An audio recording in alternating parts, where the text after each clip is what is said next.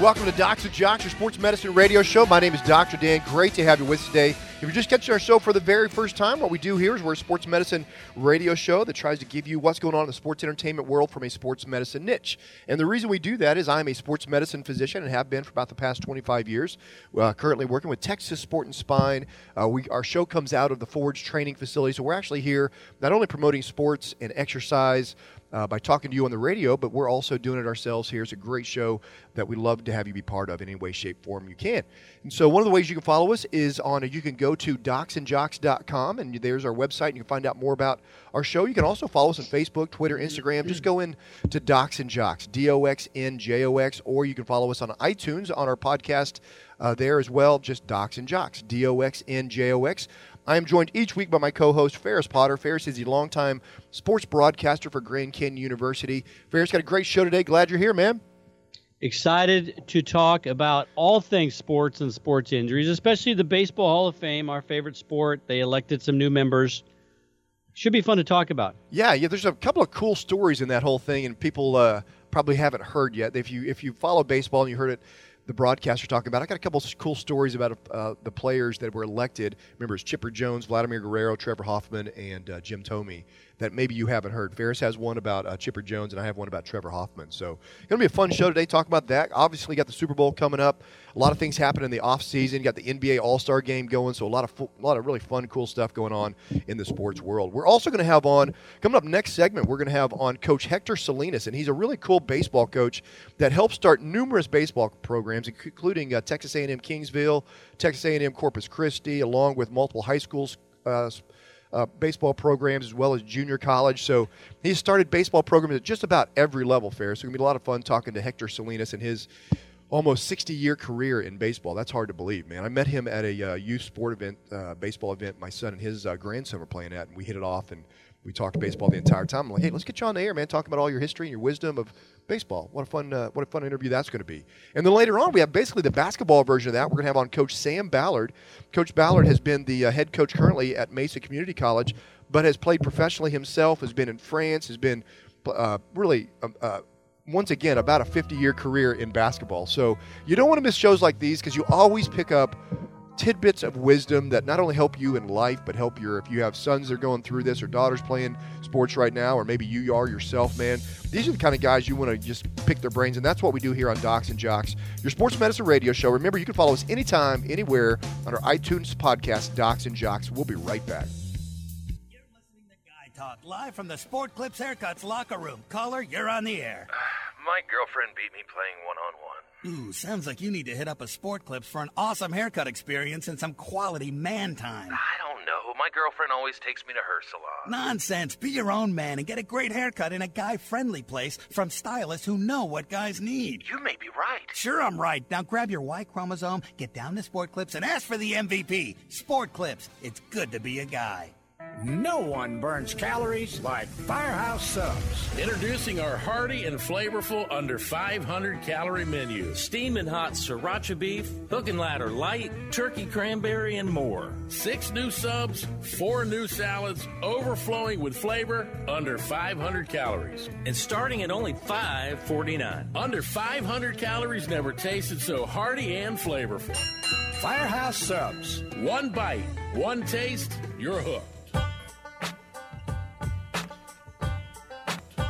Welcome back to Docs and Jocks, your sports medicine radio show. My name is Dr. Dan in studio here with my co-host Ferris Potter, the voice of Grand Canyon University. I am a longtime sports medicine physician with Texas Sport and Spine. We're talking about our sports entertainment world with a sports medicine niche here on Docs and Jocks. And Ferris, one of the things I want to start off our show by, I want to say, uh, send out a uh, our prayers and best wishes to the family of Steve Palermo. If you got to listen to that interview, uh, Ferris and I interviewed uh, Steve Palermo, who was a baseball umpire for gosh, 25, 30 years, and then he was uh, unfortunately shot in while he was trying to stop a robbery uh, in uh, downtown Dallas at Campisi's restaurant, and he uh, had a spinal cord injury, and he dealt with that, and we had we had the fortunate. Uh, honor of interviewing him on Docs and Jocks about not only his life in baseball but also his you know spinal cord injury and how he had overcome that.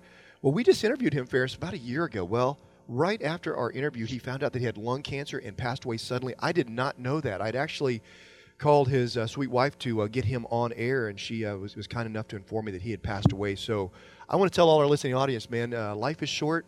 Uh, live life uh, to the fullest, and uh, we're very sad to lose Steve Palermo. Really, uh, one of my favorite interviews we ever did on Docs and Jocks, and you can listen to that interview with Steve Palermo uh, by going to docsandjocks.com, or it's also listed on our iTunes podcast. Go back and listen to his episode. But yeah, I want to send out a shout out to uh, Steve Palermo. I liked him as an umpire. He was kind of flashy, and uh, yeah, he seemed like one of it was one of my favorite interviews. Did you love that interview too, Ferris? Yeah, I, I remember Steve as an umpire. Um, Yeah. It was kind of interesting because they didn't make the game about themselves, but when the managers back then, Yeah. they allowed them to get more into it, and like Uh-huh. they, he would go toe to toe with the Whitey Herzogs and the Earl Weavers and the arguments, but it was still all about the game. I, he was a really good umpire, and then yeah, that interview was cool. I, you know, I it seemed like the cancer moved really fast. I mean, when he found out about it, I and. I don't know if that's if that's just the nature of the cancer he had, or if it had anything to do with his spinal injury, made it go, or whatever. But yeah, it's too bad. I mean, he's a great guy. Obviously, you tell the kind of character guy is when a guy steps in to try to intervene in a robbery. You know, oh, I mean, absolutely. He came on our show and talked about how he has a foundation that tries to help others with uh, spinal cord injuries. So, yeah, great guy, man. But go back and listen to Steve Palermo's interview. Well, he'll be missed for sure here on Docs and Jocks. Hey, uh, this is the Super Bowl weekend, uh, you know, countdown coming up. And What? so, yeah, there's a game. There's a big game. There's, It's- a football game. yeah, What? there's this thing called the NFL. It's pretty big and popular in our area, Ferris. They never talk about. I don't know about about it. Arizona, but in West Texas, we kind of like football out here. so yeah, New England Patriots obviously going against the Philadelphia Eagles in the big game, and so a couple of the big sports medicine stories. Uh, I think I'll start off. Rob Gronkowski, obviously the biggest one. We're going to talk about him. man, we've talked about Gronk on every different body part. Man, his ACLs, his forearms, now concussions, and but let's go with uh, James Harrison first because I think it's a more interesting story. So, the backdrop of this is the Pittsburgh Steelers.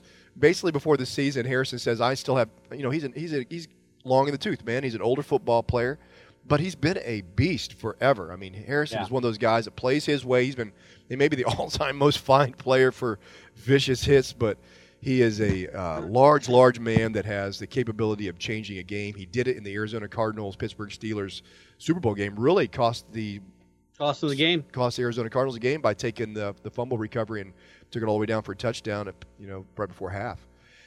People forget. They always forget that. And remember the great catch at the end of the game by Antonio Holmes or San. What was his name? Santonio Holmes? No, wait a minute. Santonio Holmes. Yeah, Yeah, yeah, yeah. And so um, Harrison, basically before the season, tells the Pittsburgh Steelers, "Man, I got another, I got some still, I got another year or two in me, and I want to play." And they say they will play him, and then they just go out and pretty much bench him, man. Just he doesn't play much, and he's Yeah. disgruntled, and it's obvious. Well, eventually he gets his uh, wish, and he gets cut, and he is now part of the Patriots. And man, Bill Belichick can find dudes off the street. He he was he bull rushed a guy last week, basically picked up a left tackle and shoved him into the quarterback. Man, that is not an easy task in the NFL, and he still has some legitimate playing skills and can change a game. There were a few plays last week when the Patriots needed the ball back, and he did exactly that and got him the ball back. And I, I just say kudos to a guy that's you know closing in on 40, and he's that good still. Man, it was awesome. You know, I'm I'm always amazed. It's yet another thing that amazes you about Bill Belichick. And I, I look at these coaches that are great for years, and they have a system and a philosophy and a way of doing business, and they're able to find guys and get them to buy into that system. And they don't ask too much of guys, and they don't ask too little of guys. They ask they Yeah. they like, hey, I know what you can do. Just do what you can do. And you always hear him talking about it. Do your job Yeah. and trust that I drew it up right. And for Harrison, you know, the Pittsburgh Steelers are probably looking, going, well, he can't do this, he can't do that, he can't do this, he can't do that. He's too old for that. He's too. Whereas Belichick says, yeah, but he can do these three things. So just do those three things, Yeah. and I'll put you in a position to be successful. And he talked about uh, Howie Long's son, Chris Long. He said, you know, Chris is doing great in Philadelphia because their system fits his skills better. In our system, we asked him to do a couple of things, and he was great for us. We loved him, but it's just a better fit. And so Yeah. he really buys that. So yeah, Harrison though, he's the type of guy Harrison is. You know, he gets fined all that stuff, and he does a Sports Illustrated cover, and he asked the guy to come into his house and take a picture of him in his bedroom. Like I think it was on his bed with all his guns laid out on his bed. Oh my gosh. Like yeah. that's just kind of like just him. Yeah. you know, f you to the commissioner. Yeah, you know, yeah, right. check this out. You think I'm bad? Check this out. Like that's Yeah. kind of guy is. Oh, you had to bring up Chris Long. I hate that guy. I hate him now because he tore my Case Keenum up, man. Made Case Keenum throw a pick six last week, Yeah, and they all in his they, face yeah. the entire Philadelphia. time. Yeah, They all he, did. He looked good for sure. Yeah, speaking of great managers and great coaches that are, have the ability to do that, I was watching uh, the Ken Burns special last night. Uh, this is what uh, a geek like me does. I, I on a you know, a Thursday Baseball. night. I'm watching the baseball Ken Burns special. The 1950s, for whatever reason, is my favorite I was watching era it to in a hotel room. You were in uh, watching- Kansas City. Yeah, it was on ESPN's rerunning it, and I was oh, like, was it? Yeah. dude, this is on. I know. That's what I do too. And so I was watching. They were doing a special on Casey Stengel, considered one of the greatest managers of all time. I think he won nine pennants and seven World Series in 11 years. I think think's what it was, and crazy numbers. And he was kind of considered like a crazy little mad genius guy. Casey Stengel was kind of Yeah. like Bill Belichick is his own man. And Casey Stengel, they had Stengelisms, they call him, and he would say crazy stuff. But one of the things that he always did is he found guys at the end of their career and he brought him over and he just put him in a role. He didn't play him too much, but he knew that they had something left. And so one of the famous guys he did that with in the 50s was Enos Slaughter, who'd been a great Cardinals uh, player. And then he brings him over when everybody else had basically given up on him. And he, sure enough, he comes over and he plays in a pinch hitter role and he's a stud hitter and, and he's able to do what he does at his best for a few plays that help the Yankees propel them into World Series. And I feel like that's what Bill Belichick does with these guys. He gets these guys that may have a year or two left in them. He says, "Hey, I'll do. I'll let you do your thing that you're really good at. Maybe not play the entire time, but I'm going to put James Harrison in there because I know when it comes down to crunch time, if I've got to get somebody on the quarterback." James Harrison is going to do that for me. And sure enough, man, I thought it was a great call. But anyway, that's one of the great stories. And then the other one is uh, Rob Gronkowski, man. I think the saddest part of the Gronk having a concussion, and he's uh, word is the rumor is that uh he will absolutely be good to go. That was the quote uh, that was given. And it's going to be, you know, he gets an extra week to, to come back from a concussion protocol. So typically, a concussion protocol is you advance through it in a week. So to have two weeks is a, is a blessing. Probably the saddest thing about Gronk having the concussion is because of the concussion protocol, he's going to miss media day. And I don't know why, but it's like watching. Really? Yeah, it's like watching a, I don't know, a train wreck Why does maybe. he have to miss media day? Because he has to let his brain rest, Ferris. Come on, man. How many times have we been on Docs and Jocks, man? You got to let that brain rest after you have a concussion. So, and answering media questions is too much It too much strain on the brain. That's one of the things that's in the NFL concussion protocol that they don't have to uh, go in front of the media and ask questions because it might be too much on his neurons that have been uh, shaking around. So Rob Gronkowski is going to miss media day, but I love Gronk on media day because you never quite know. It's kind of like Coach Dave Hess, who does our strength and conditioning program here. We've had him on air on Docs and Jocks numerous times. You never quite know what's going to come out of his mouth. Good, bad, ugly, indifferent. You just don't know, and it's it's kind of a fun way to have a media day. I like Gronk on those things. Do you like listening to him? yeah, I, I I'm trying to think now. I'm thinking that Marshawn Lynch. Had he Yeah. known, all you had to do to get out of media day was be in the Yeah. concussion. he would have given himself a concussion Yeah. before every Super Bowl and be like, "I can't go. I got a got a concussion." Yeah, Lynch was I just gotta- he was just grumpy though. Uh, Gronk just has fun with Yeah, it. he was kind of a jerk. Gronk enjoyed it. Gronk Yeah. had a good time with it, Right. and you never knew. Um, is Rob Gronkowski becoming the NFL's answer to Derrick Rose? Yes, we were just talking about this. Vincent, our producer here on the show, we were talking about this before. He's becoming the uh, most injured man in the NFL. You know, you always have one. It seems like in every sport: Derrick Rose in basketball, Gronk in football, Tiger Woods in golf. There's always one. It seems like out of every sport. So. Unfortunately, I think Gronk has taken that over between ACL ruptures and forearm fractures and night clubbing with a cast on that then your forearm fracture becomes infected. I mean, there's just, and then now we're dealing with concussions. So I think Gronk has definitely taken on that. He looks like uh, Iron Man a little bit out there in, you know, playing the games with his giant brace on his forearm fracture that's had to have, Yeah. you know, plating and then removing the plating. And then you've got the uh, ACL brace on, and he's such a giant man anyway that the braces look huge. He looks like Iron Man out there. You suit. think you think uh, Bill Belichick is already plotting his next move? Because like Belichick was one of the first guys to start drafting big tight ends. Yeah. I mean, you remember back ten years ago, Tony Gonzalez, Jay um, Novacek. Novacek. I mean, their teams had good tight ends, and it was like those teams were always really good, but they they were. It was interesting. They weren't all over the place. And then Belichick got him and basically said, "I'm not going to have worry about wide receivers. I'm just going to get tight ends, Yeah. and I'm going to get Right. mismatches." Right. he kind of did that with like running backs, old running backs and stuff, doing more throwing. Like, is he? What's his next move that he's going to do? Because it kind of oh, revolutionized the game. Now everybody who's good has to have a stud tight end. You know, This, this has always been my theory. You know, the pendulum swings to where you run this real spread offense, so everybody spreads their defense out because of spread offenses. When is the next guy going to be revolutionary and go back to the running game where you do, you know, three yards and a pile of dust? You think that will ever become part of the game again, or is that just gone because guys are so big and strong up the middle? I mean, if you spread everybody out and the defenses adapt to that, why don't you just adapt back and go back to the big, bold running back. Uh, you know, you get the guys like Tony Dorsett or you know Walter Payton, those guys. Right, just pound the hand of the ball and, yeah. and run it. Nobody yeah, does that anymore. Like 25 times a game. Right, because defenses aren't set It's up for rare. that. Yeah, I don't know. I don't know. That's a good question for maybe quarterback Coach league, Jesse so- Burleson, our you know our go-to guy with football over. questions. Yeah, but that I don't know what the next innovation is. You know, we've had one of the greatest innovators of all time, uh, Coach Hal Mumme, who's who's uh, credited with coming up with the air raid offense. That really most of these offenses we see now that are wide open and spread. He was the guy that originally started doing that up in uh, I believe in Iowa, small school, Iowa Wesleyan or something. But we'll have to have him on. What is the next innovation in the game of football? Because uh, Bill Belichick will be the guy that will come up with it for sure. Yeah, running Gronk somehow. down the seam, you know, a giant man running down the seam against a linebacker trying to go up against him. Pretty tough. The Patriots are not as good without him. I want the wishbone back. Yeah. Hey, but Danny Amendola took up for the, the slack when Gronk wasn't there for sure. What a great I second did. half he had. And we'll be right back. with More Docs and Jocks. When we come back, we're going to be interviewing Coach Hector Salinas, one of the uh, longtime baseball coaches in all of college baseball. We'll be right back with more Docs and Jocks. Listening to Docs and Jocks, brought to you in part by Joe Walker State Farm Insurance, Visual Edge, and Texas Sport and Spine. Touchdown. Now back to more Docs and Jocks with Dr. Dan and Ferris.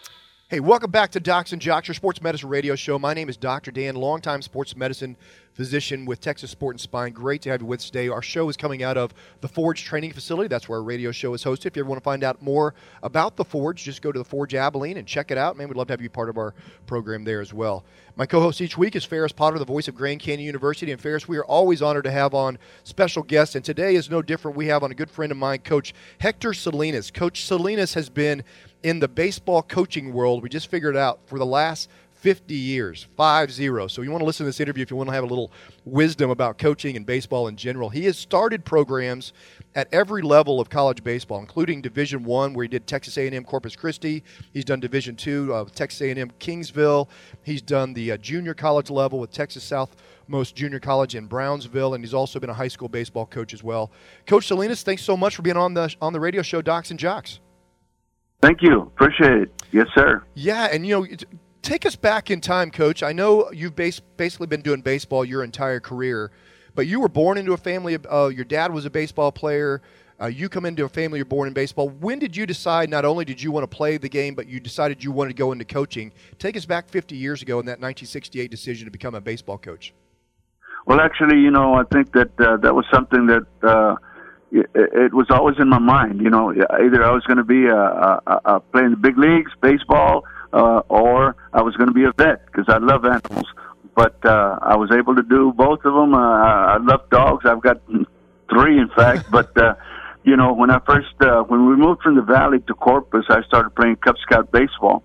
And uh, you know that was just something that, uh, and that was about I was about six years old, but the thing is, it's it's always been baseball has been my life. You know, little league, pony league, Connie Mack, and it just just happened. And back uh, when we when I first started coaching in 1968 here in Corpus Christi, we we had uh, back then they used to call it junior high, which was seventh, eighth, and ninth grade, and uh, and there there was a, a football, basketball, and uh, track in seventh. Same thing in basketball, but in baseball there was only one team.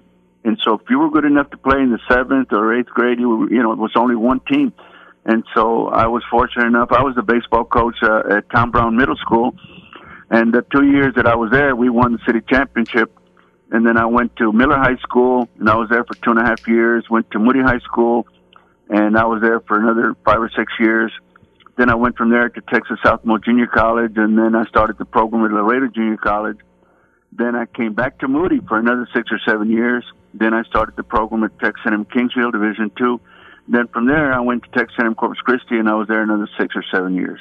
Wow, what an amazing, amazing uh, history of starting programs. You know, a lot of people probably have had the ability to be a coach, but they come into an existing program. Tell us what, it's like when you're going into a program like a Texas A&M Corpus Christi or Kingsville, and you're starting this program from scratch. What's your what do you put together first? You put together your coaching staff. Do you immediately have to start recruiting on your own? Tell us the pieces of the puzzle to get it all going. Well, I'll tell you what. When I was at Laredo Junior College, uh, I had a tumor in my throat, and we had to take care of that. And so when uh, they gave me the job, they gave it to me in, uh, I would say, in deep July. And so anyway, um, I didn't have time to go recruit, so I called a friend of mine in Puerto Rico, and he sent me 21 Puerto Ricans, and we ended Oh, up second in the state. Oh my goodness, that's a good way to do it. So that's the trick, right? That's You the just get a trick. Bunch of Puerto Yeah, call the Puerto Ricans and get 21 of them and, and uh, finish second in the state. Ferris, I think you had a question for Coach Salinas. Hey, Coach, uh, t- talk to me a little bit. You were an All-American pitcher, right? Was that that Pan American? Was that the old U- University of Texas Pan American that's now UTRGV? I'm sorry, I, I was hard to understand that, but uh, I, I did. I went to Pan Am, and I graduated from Pan American College back in 1968. Oh and, wow. Uh, yeah, and and you know I had a little bad uh, situation there in the sense that uh, back then they wouldn't let uh, freshmen play uh, Division One. You know, you had to sit Oh, out the right. freshman Oh, yeah, you that's right. Play. the Wilt Chamberlain so- rule. Yeah. And so anyway, what happened my senior year, we were going to play University of Texas in the playoffs, and uh, and my coach, uh, you know, got all the guys together, and, and he said, look, we had a situation here, and Hector's not going to be eligible to play against the uh, University of Texas Longhorns. And uh, I made, I was All American that year, and I couldn't play, you know. Oh my And gosh! so I said, wow, you know, and so that was one of the bad situations I had in my life. But at the same token, you know, I, uh, uh, it's been great. You know, I love what I did for all these years coaching and playing and, and now I'm very blessed because all my kids and my grandkids, they all play. So I'm having a great time. Yeah. Did Coach? Did you? When did you know you wanted to to be a coach? Uh, I mean, when your playing career is coming to a close, or the whole time did you think I just want to stay in baseball? Yeah. When did you know you want to be a coach? Oh no, that's that's something that was uh, with me all my life, all my life. I always knew that that's what I wanted to do, and and I think that um, you know a lot of that comes from my parents. You know, my my dad, uh, you know, and my mom. You know, they uh, that was something that they, they always would love to share and help kids and help people and stuff. And it's something that I guess it was with me. But you know, I. Uh, uh, in fact, all my kids are the same. They're all helping kids, trying to help them get to college, do everything. It's just something that I guess it's with me, you know, and it's with my family. But I knew since I was very little that this is what I wanted to do. I wanted to be a coach, no question about it. But I did have some good people that guided me. My little league coach, my uh, high school basketball coach, and my high school baseball coach. They were great mentors. They were great people that helped me, that guided me, and that and gave me a lot of the things that I do now as as a coach and as a person. And so, I had some great people that helped me all the way through. And and so now, you know, I do the same thing every chance I get. You know, I try to help kids, you know, and parents, and just help them so they can succeed.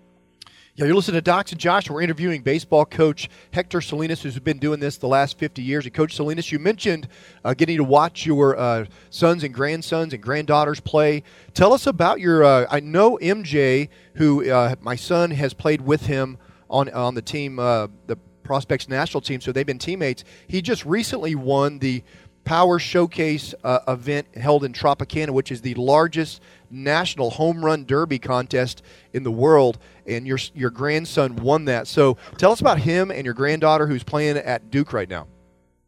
Well, I'll tell you what, uh, you know, and I was there. I was there when he did that, and, and it was unbelievable because, uh, you know, he had to, uh, he had to win, uh, you know, get in there so he can get to the finals, and and there was another kid that had more home runs than him. So, but I asked my daughter, you know, said, well, whoever hits the furthest home run will also get invited to the finals. And and so I said, oh shoot, then he's got a chance. And sure enough, that's what he did. So he got invited. And then in the finals, Coach, how beat far was it? Coach, He how far was it? Guy, and How- and he also hit one about 480 feet. I don't know. He was, it was unbelievable. Wow. Yeah. How how old is MJ? He's what 16 now. Yeah, he's 16. 480 and, feet. and you know, and you know, my granddaughter, uh, she's uh, the one at Duke. Well, she's got a little brother that's also 16, and he's also a sophomore in a high school here in Corpus at King High School. This guy has already been recruited by Oklahoma State, Duke, uh, Notre Dame, uh, Wow. Stanford, Vanderbilt, Florida, and uh, and let me tell you, he is unbelievable also. And and the way he got this is the situation. My son took him to Duke because the coach from Duke was already. I mean, they were already interested in him. They already knew and everything. So he went to go visit the campus. While he was there, he asked the, the coach. He says, uh, "How about softball coach?" He said, "Well, I'll introduce you to to the softball coach," and he did. and and and and my son says, "Look, my grand my daughter is at Ole Miss, but I want her to, you know, maybe leave Ole Miss." And he said, "Do you have a video?" So he showed him the video on the telephone, and she goes like, "Wow." Well, right there, it did it. It came back to Ole Miss, got the uh, release, got the transfer. Now she's at Duke. That's oh. how she ended up at Duke. And then your wow. son, your son also, you were a great baseball player yourself, but your son then uh, goes on and plays for University of Texas, and then has a professional career as well. Tell us about those years uh, watching uh, the Longhorns play baseball, and your son, I believe he was a catcher, right? Right, and you know, and that was really a, a great, you know, chapter in my life. You know, to see my son play there at UT and stuff, and and he had two great years there. But you know, uh, he he was all state as a junior and as a senior in high school here in Corpus. And uh, so anyway, he got drafted and uh, he didn't sign. So he went to UT and then played two years, and he got drafted again. So he played with the organization, the uh, with Tampa Bay, uh, Cincinnati, Baltimore, and and and you know, one year I saw Joe Ferguson, who used to be the catcher for yeah, the Dodgers, right? And he was he was my uh, my son's coach, and and he was coach at Maui and, and the Winter Ball, and then he was his coach in uh, when he was with the Baltimore organization. And I saw him in Florida one time, and I said, "Hey, coach! Hey, coach!" And and I knew that was him because he had a, a windbreaker that said Ferguson. And I said, "You know, my son, uh, my son played for you." And he said, "Really?" He said, "What was your son's name?" And I said, "Trey Salinas." Oh man, you know what? That guy should have been in the big leagues. He said, "He's I've never." He said he was this, and he said he went off, you know. And, and my son had some bad breaks too, but my son ended up playing in triple A with Baltimore organization. And so anyway, then he went to play in the Mexican League. He made the All Star team there, and he beat everybody there. And you know how they have uh, in the All Star games they have different events, you know, throwing and this and that. Well, he beat everybody. The next day, one of those catchers that he beat was in the big leagues. oh man, you never know. yeah. It's so so strange. Yeah, yeah the, the, game of baseball. Hey, Ferris, you have a question for Coach Salinas? Hey, Coach, you've obviously been in baseball. You know, like you said, for, from the since you were a little kid.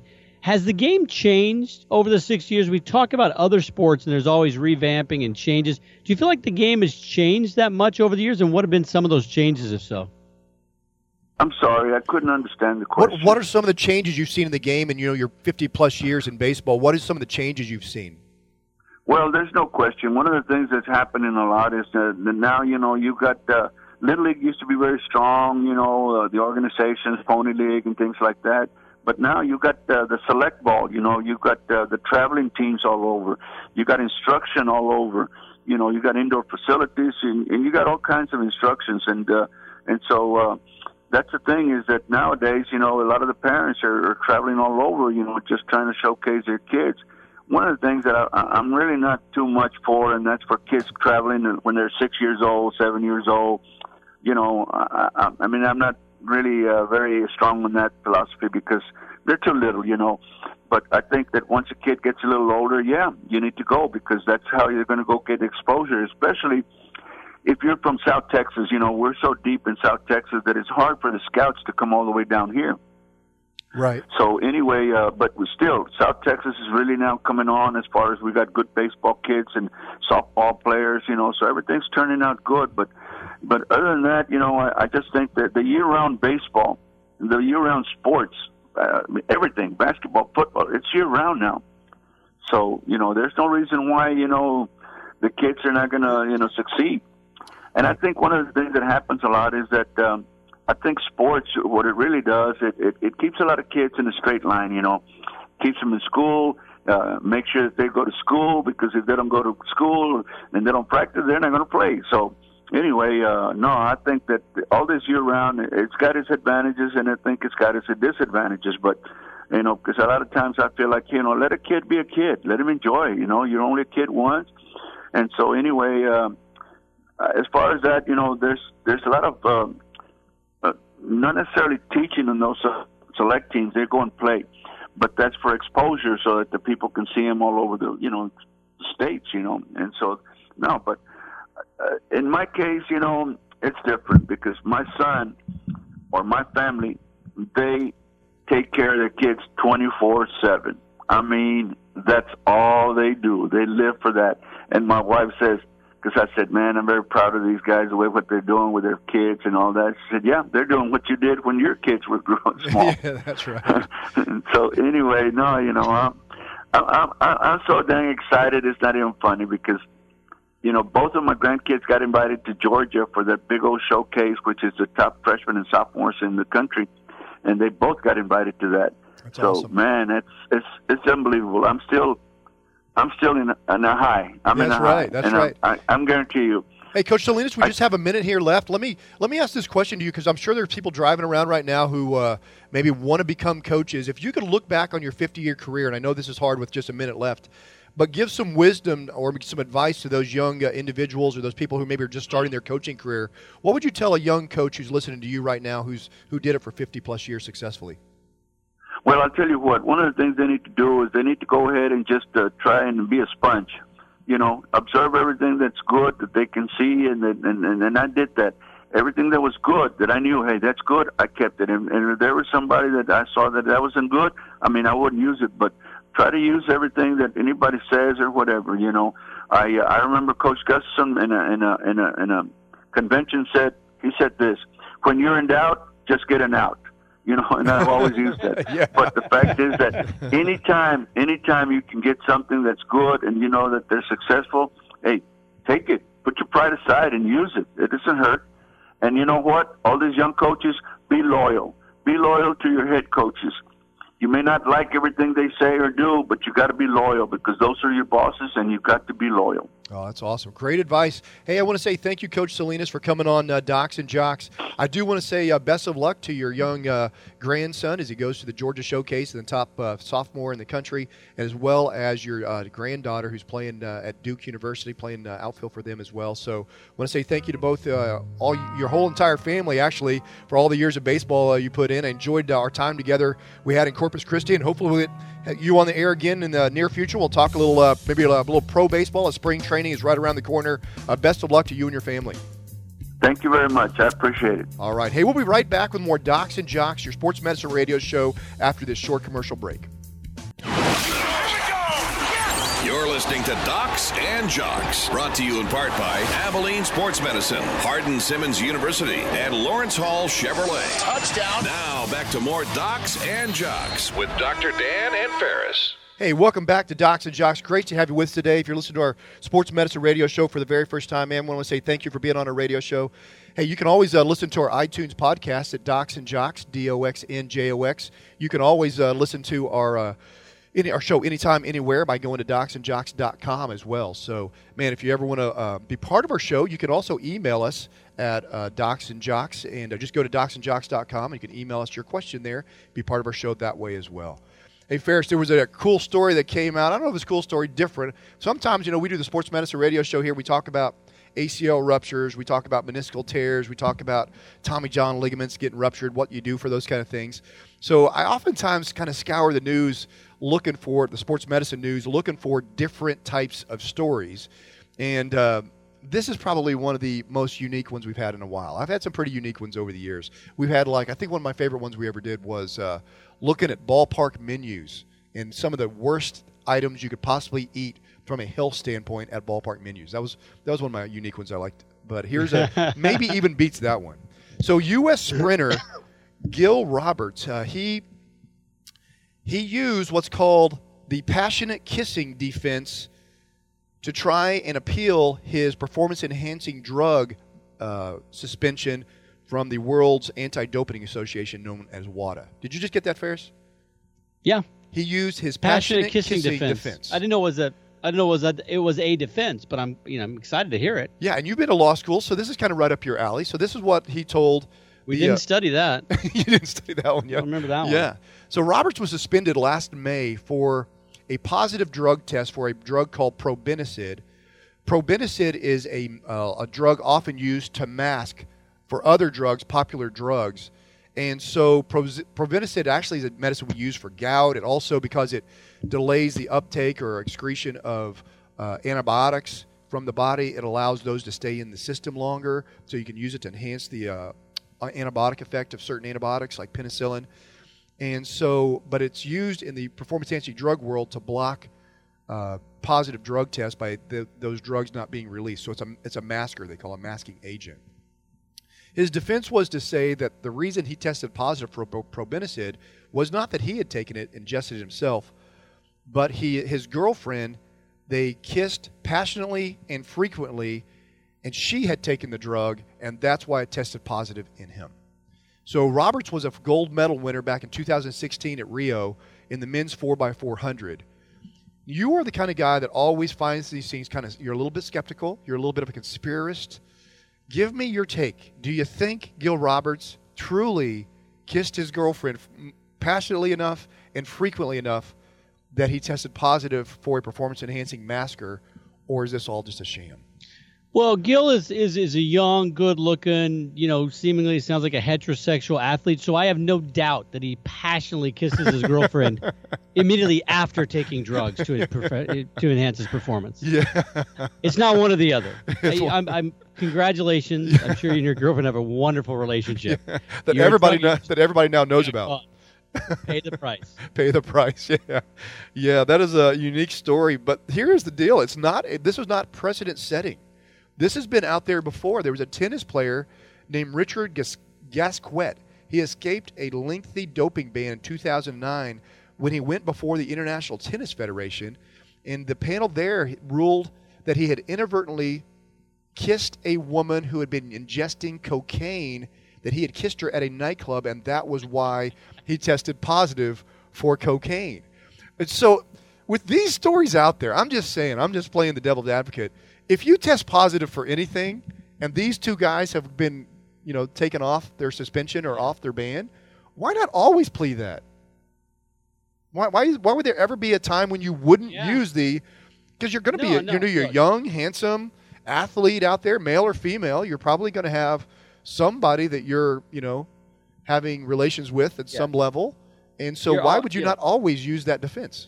I agree. You're always going to plead not guilty. Yeah. Because all you got to do is get a little bit of doubt there. You know, this isn't. This isn't. This is a, a lot of this stuff is kind of beyond a reasonable doubt. It doesn't have to be without a shadow of a doubt. The the the bar, the level is like really is it more likely or is it less likely that this could happen or could this even be possible you just yes. got to throw that doubt out there but here's my little here's my little caveat i have some advice for gil roberts i don't know if he and his girlfriend who he kissed passionately and frequently are still together but he almost got banned from the Olympics. He almost lost a U.S. gold medal for he and his other three 4x400 partners.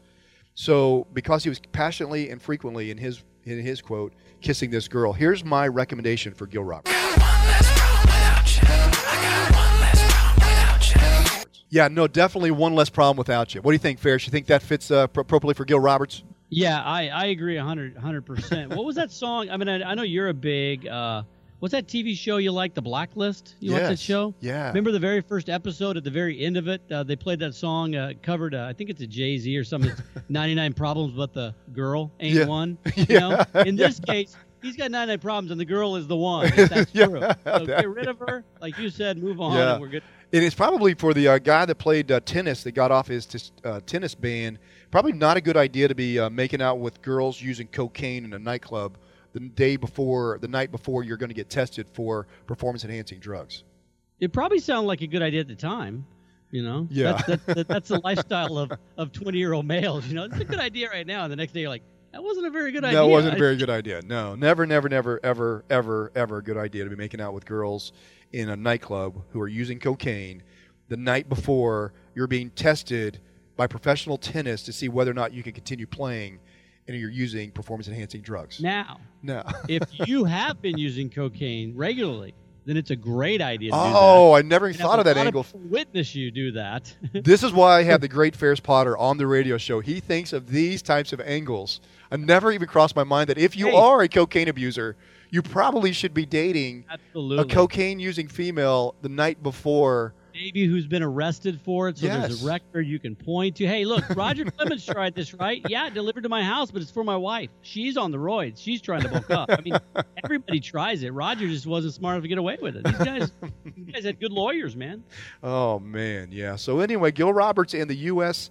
4x400 Olympic team now still hold the gold medal because the girl was using probenecid.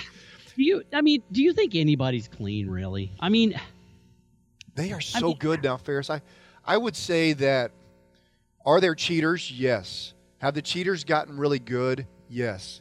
I would say that the World Anti Doping Association has done a really good job or a fair job of keeping up with the changes. The, the problem is if you randomly test versus known tests. So, you know, if you if you're going to randomly test, then people have to be clean all the time. If you're going to test only on certain dates, then people have figured this out how to use whatever it is performance enhancing drug they want to use anabolic steroids or whatever it is during the time frame that they can get it out of their system and then they can use Yeah. masking agents like a probenecid or other ones that are out there and figure out how to get these tests clean yeah are there cheaters still yeah do i think there's as many as there used to be i don't think there's anywhere close to what there were probably in the late 80s early 90s so as far as uh, numerically i think statistically we have cleaned it up as much as we possibly can just like anything you're always going to have cheaters out there trying to figure out ways around the rules and Right. uh, it does help. That's why anabolic steroids and the likes have been banned because they are performance enhancing. You and I have talked about this many times. There is a slippery slope. We let people use uh, low oxygen tents to sleep in to raise their blood levels so they can carry more oxygen. We let people train at high altitudes because they'll raise their red blood cells by being in that low oxygen state. That's why we put our Olympic training center in high altitude because we know that it gives them a benefit. So how is that any different than blood doping right before you go into the race, which is just taking your blood, putting it in a freezer, you remake your red blood cells you lost, then you add back the ones that you put in the freezer, and now your red blood cells are higher so you can carry more oxygen. One's legal and one isn't. It's just such a such a fine slippery slope. I just don't know exactly. We're all trying to performance enhance, right? That's why people do training. That's why people do oxygen, low oxygen tents. That's why Well, that's people why do GNC is you know, million, multi-million dollar deal. That's Yeah. why there's nine billion types of whey protein. That and Yeah. I get it. All that stuff is legal. Um, I even go back to you know for baseball and things because we talk about that. Barry Bonds, Roger Clemens, they're not getting the Hall of Fame. They would probably be first ballot or Mark second ballot Hall of McGwire's like a Mark McGwire's like some kind of uh, distant thought now. People don't even think of him. He would have been a first He's, ballot still, guy. he's on a major league bench now. He's Yeah. just- but yeah, but they let him back in. The A Rod's now going to be the voice of Sunday Night Baseball, and he admitted to doing it twice. I was going to ask you about that. Yeah, you got You these know? guys who've known performance enhancing drug users, who have admitted to it. Twice. Yeah. Got busted once. Did it again. Now's the voice of Sunday Sunday night baseball. McGwire is on on you know he's in a major league dugout whether it's the Cardinals or Dodgers or whoever he's with. But uh, do they really have an anti performance enhancing drug stance if you're going to say all these guys are allowed? And the only thing you're going to possibly keep them out of, and that's even a maybe, is the Hall of Fame. You know, we see Clemens and Bonds. I think they both got in the upper 50s or mid 50s this year. Fifty percent. Yeah. So it isn't like there isn't a chance that they get in. You know, then you got the shadows of, well, did, I don't know, did Piazza use? Did Frank Thomas use? You, there's just this big, long shadow. You just don't know. I, Oh, I Pudge don't know where it Rodriguez. David Ortiz. I mean, a lot of these guys that are going to be in the hall. There's this this shadow of, uh, we pretty much think they did, but we really don't want to know. Never tested positive. Yeah, they never. But Bonds never tested positive, right? McGwire I mean, didn't but test we all know he did it. Yeah. I mean, it's let- like the OJ. I don't know, Ferris. He said he didn't know what was in the He white cream. it. He said he got didn't know what was in the white he cream. yeah. it. You know? I mean, Yeah, it's so weird. I don't But, know. It's uh, such a slippery slope, the performance enhancing drug bans. It's like you almost either need to say, open it all up, let everybody have a heyday, the best chemist wins. You still got to have great athletic ability, or continue doing what we're doing, which is trying to grind it through and try and figure out how to stop these people at any possible chance you can. But even then, you you have blocks thrown in, in front of your way where the Tupperware dish Yep. of the urine sample of Ryan Braun was left on the table too long, and so he, he's found not guilty. I mean, it's just I don't know, Ferris. I don't know. I'm, I'm talking. and I'm I, talking I think your answer here. is this. That I mean, that that's that the fact that A Rod is now doing Sunday Night Baseball. I think it'll be great. I think he does a really good I do job. too. I like him as a broadcaster, I- yeah. I, I think he's rehabilitating his image. You know, I I, I like him. Um, I think he was a great baseball player. People forget about that because his Yankee years weren't. But he was like unbelievable. He was like Carlos Correa on the on. I was going to say on steroids to make a point, but he was Carlos Correa on steroids. Yeah. Um, but it just it just once again goes to prove we fans of a sport we get really emotionally invested. At the end of the day, the people running Major League Baseball are trying to make money. Yeah. It's a business. Right. At the end of the day, A Rod's a great guy to have on Sunday Night Baseball, so he got the job. And that's that's that's what it comes down to. The fans are always get the brunt of everything because we're emotionally attached to the team or the player or the thing. Everybody else, they just want to make money. Yeah. If you if you look back in history, when the McGwire Sosa thing happened, when they were having their race, and let's face it, we both now know that they were highly, highly, highly, highly likely to have been using performance enhancing steroids, Right. even though they never tested positive. Mark McGwire's apologized for it, so we, he at least know that he probably was. I apologize for doing what you think I did, but I never did it. did fully. What? yeah, I know. So, but that was a time when baseball was down. Remember, you're coming off the strike Oh. years. You're on what was 93, the strike year. People were pretty bitter at baseball. They were like, "We're not going. We're not paying your high prices. We're not paying for your new stadiums. You guys just go go jump in the lake. We're going to do our own thing. We're going to find something else." Well, then you got McGwire and Sosa start hitting this home run derby thing, where it's you know they're they're going to blow Roger Maris's 61 home run record in a season out of the water, and suddenly what? Baseball revenue starts going crazy. They, people are packing the stadiums. They're packing the stadiums for batting practice, much less games. So both of those guys, that race really took over the the, the whole whole nation's you know attention. And so then you got Barry Bonds who says, "Hey, I just went 40-40 here. I hit 40 home runs and stole 40 bases. Nobody's paying attention to me. Yep. I'm going to start hitting more home runs. I'm going to start doing what I know th- think these guys are doing, and I'm going to get even bigger and even stronger." So you're exactly right. It boosted baseball's revenue. Baseball really has to thank Sosa. McGwire, and then Bonds a little bit after that for doing the things they did. So anyway, Yeah, Bo- uh, Bonds was like nobody's paying attention to me, and nobody's paying me what these guys are getting paid. You know, so I'm gonna go make some money, and I. It's hard for me to keep. I know he cheated. I, I, I, I'm in my mind. I know he cheated. It's hard for me to keep him out of baseball though, because for when he was in his heyday, he either swung it at a home run or he let the ball go by and it was a ball. Yeah. Like, I've never seen a guy hit as good as him in my life. He was a great player. He was a Hall of Famer before supposedly he started taking steroids. So, anyway, hey, we'll be right back with more Docs and Jocks. Stay tuned for our Mental Minute with the lovely Miss Tracy Mutton with the edge of mental strength. We'll be right back. In his book Mind Gym, sports psychologist Gary Mack states Relaxation happens when you stop creating tension. Overtrying leads to underperforming. I think that this is such a great quote because it states in simple terms a problem that many athletes deal with. Anxiety in sports is a very normal condition, but the elite athlete will learn to recognize it and then deal with it. Many young or unexperienced athletes fight their feelings of anxiety, and because of that, will oftentimes actually make it worse. Feeling anxious and over nervous can lead to tension and stiffness in the body. No athlete can perform at his best when his muscles are tense and anxiousness overtakes him. But thankfully, there are many simple techniques that can help athletes overcome this. Learning relaxation, breathing, and visualization can help even the most anxious athlete learn to relax and focus. If you or an athlete you know would like to learn more about dealing with anxiety in sports, you can reach us at the Edge Mental Strength Training by clicking on our link at docsandjocks.com.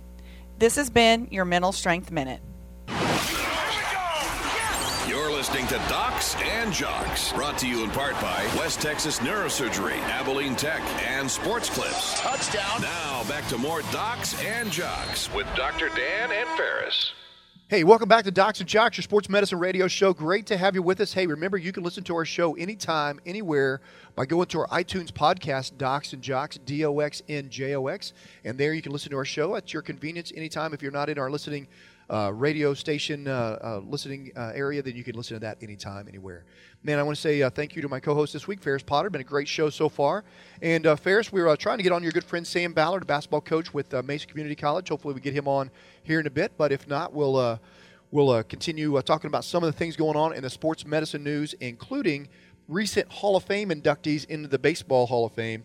Man, uh, Chipper Jones, Vladimir Guerrero, Trevor Hoffman, as well as Jim Thome all got inducted to the Hall of Fame. And we'll be talking about that. But I think we got Coach Sam Ballard online.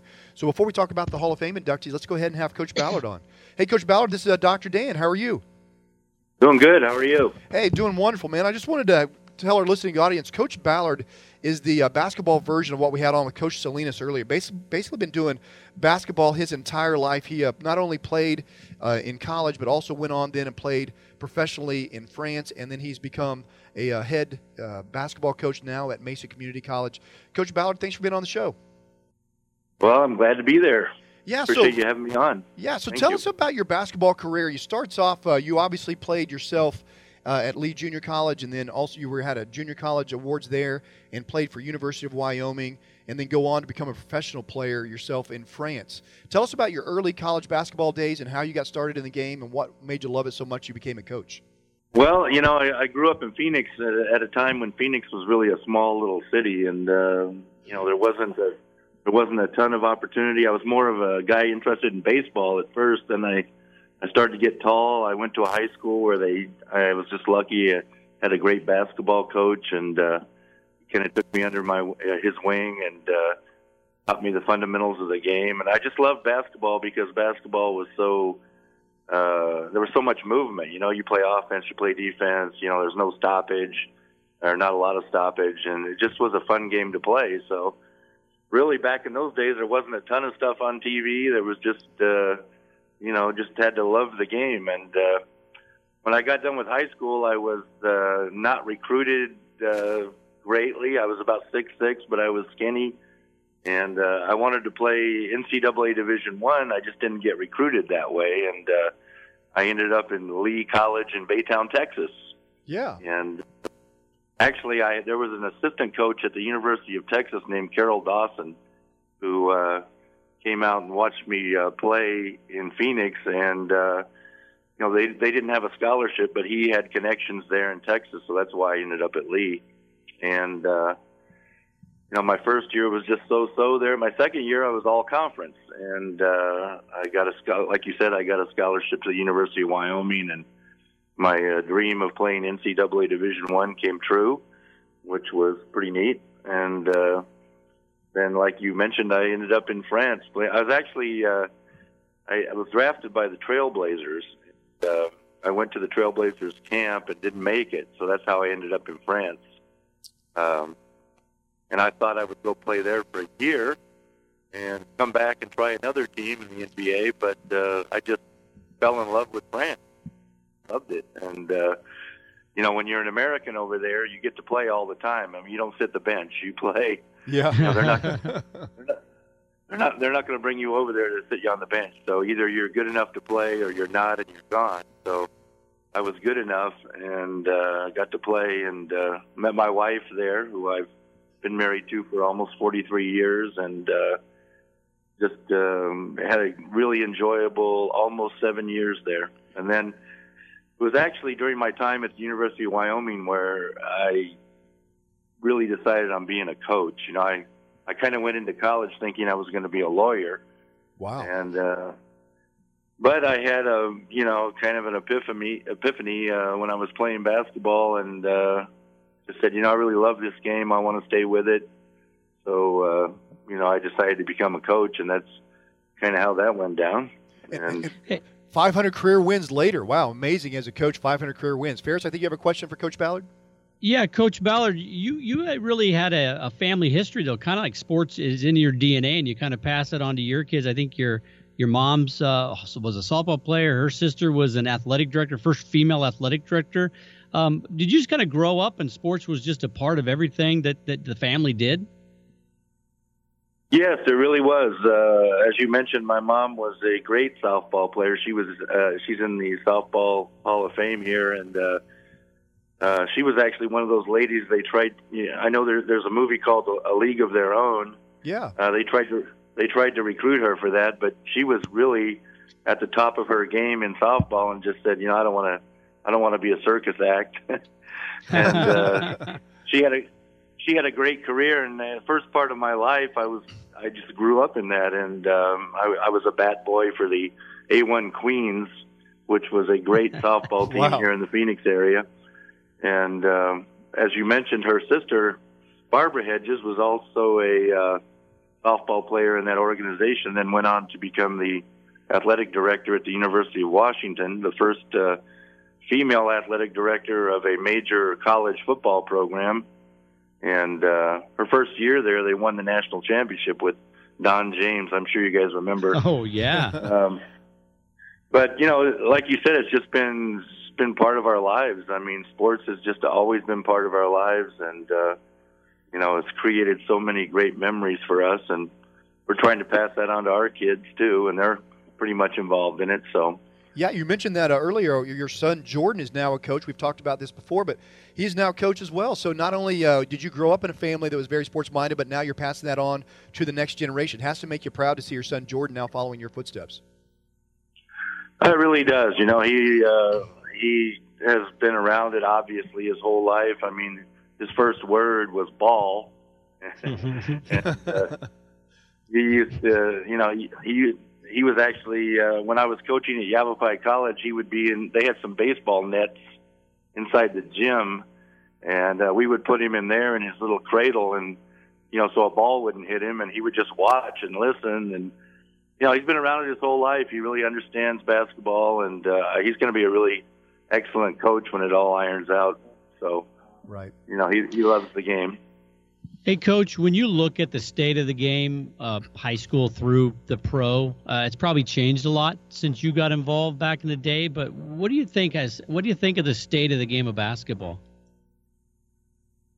Well, you know, obviously it has evolved a great deal. You know, you know, over the years that it's been played. I mean, it's um, it's still one of the most beautiful and creative of all sports games. I think. I mean, it's just. Uh, the idea that you're playing offense and defense and the you know there's constant movement and uh you know it I think uh the NBA you know over over the years has added a few gimmicks that have kind of filtered down to the college and high school level like the three point line and the shot clock.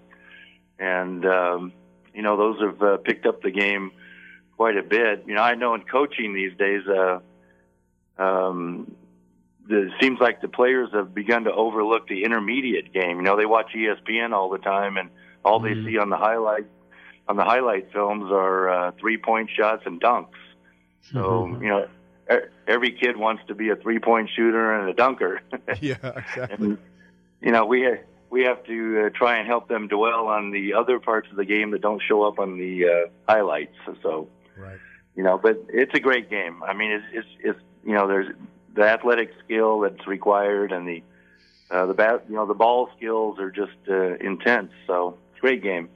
Hey, we're talking to Coach Sam Ballard, the head coach at Mesa Community College, whose overall record is 504 and 258. And coach, you faced a lot of challenges in your life, and obviously you're a great competitor.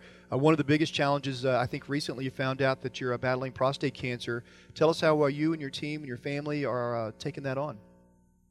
Well, you know, that's I'm sure uh, you know, you've heard this before. When you get that diagnosis, that uh, really throws you for a loop. You know, you you hear about it and you read about it, and then all of a sudden, a doctor says you have it, and you know they start they start dwelling in percentages, which you know we do a lot in coaching. Yeah, right. you know, they start doing they start telling you survival percentages and things like that. I mean, you walk away really, really uh, thinking about your important things. You know, your family, your life, uh, you know, your mortality, and uh, so you know the first the first. I'm sure it's the same for everyone. The first few weeks, it's it's pretty tough. You know, I it actually I was actually diagnosed a few weeks ago, and the season was underway, and. uh when I actually got the diagnosis, we had a game that night, and I, oh wow! I'll have to, I'll have to admit to you guys that uh, my I really struggled. I really struggled uh, coaching the game. I told my assistants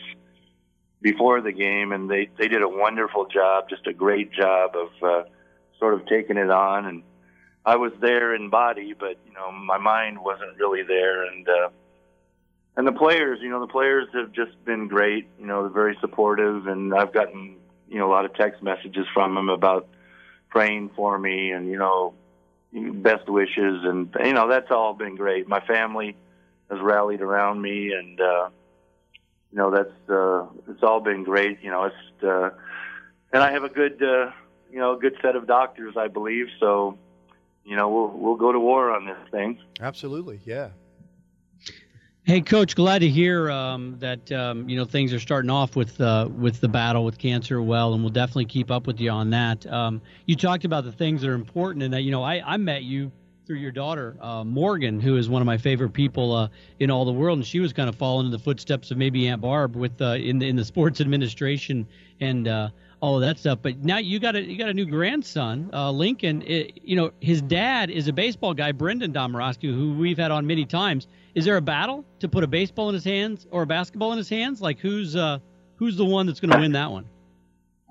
Well, you know me. Uh, first thing we did was buy a hoop. You know, we we put it in the uh, playroom, and we have one outside. You know, of course, we're trying to you know get him to pick up the ball, and he has actually picked it up. Uh, you know, and stuffed it through a little bit. But of course, his dad now got him a t-ball set.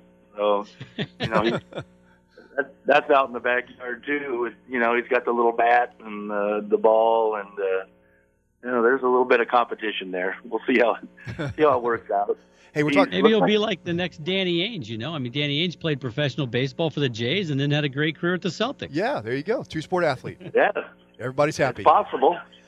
Hey, we're talking to Coach Sam Ballard here. And Coach Ballard, I asked this question earlier. We had on uh, Coach Hector Salinas, who had been a college baseball coach for 50 years. And I said, I asked him this question. I'll ask it to you.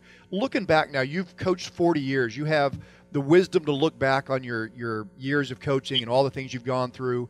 I'm sure there's people driving around listening to our show right now who maybe they want to become a coach or they're aspiring to become a, a, a coach. What, looking back at your career, what advice would you give to a young man or woman who's thinking about going into that same profession?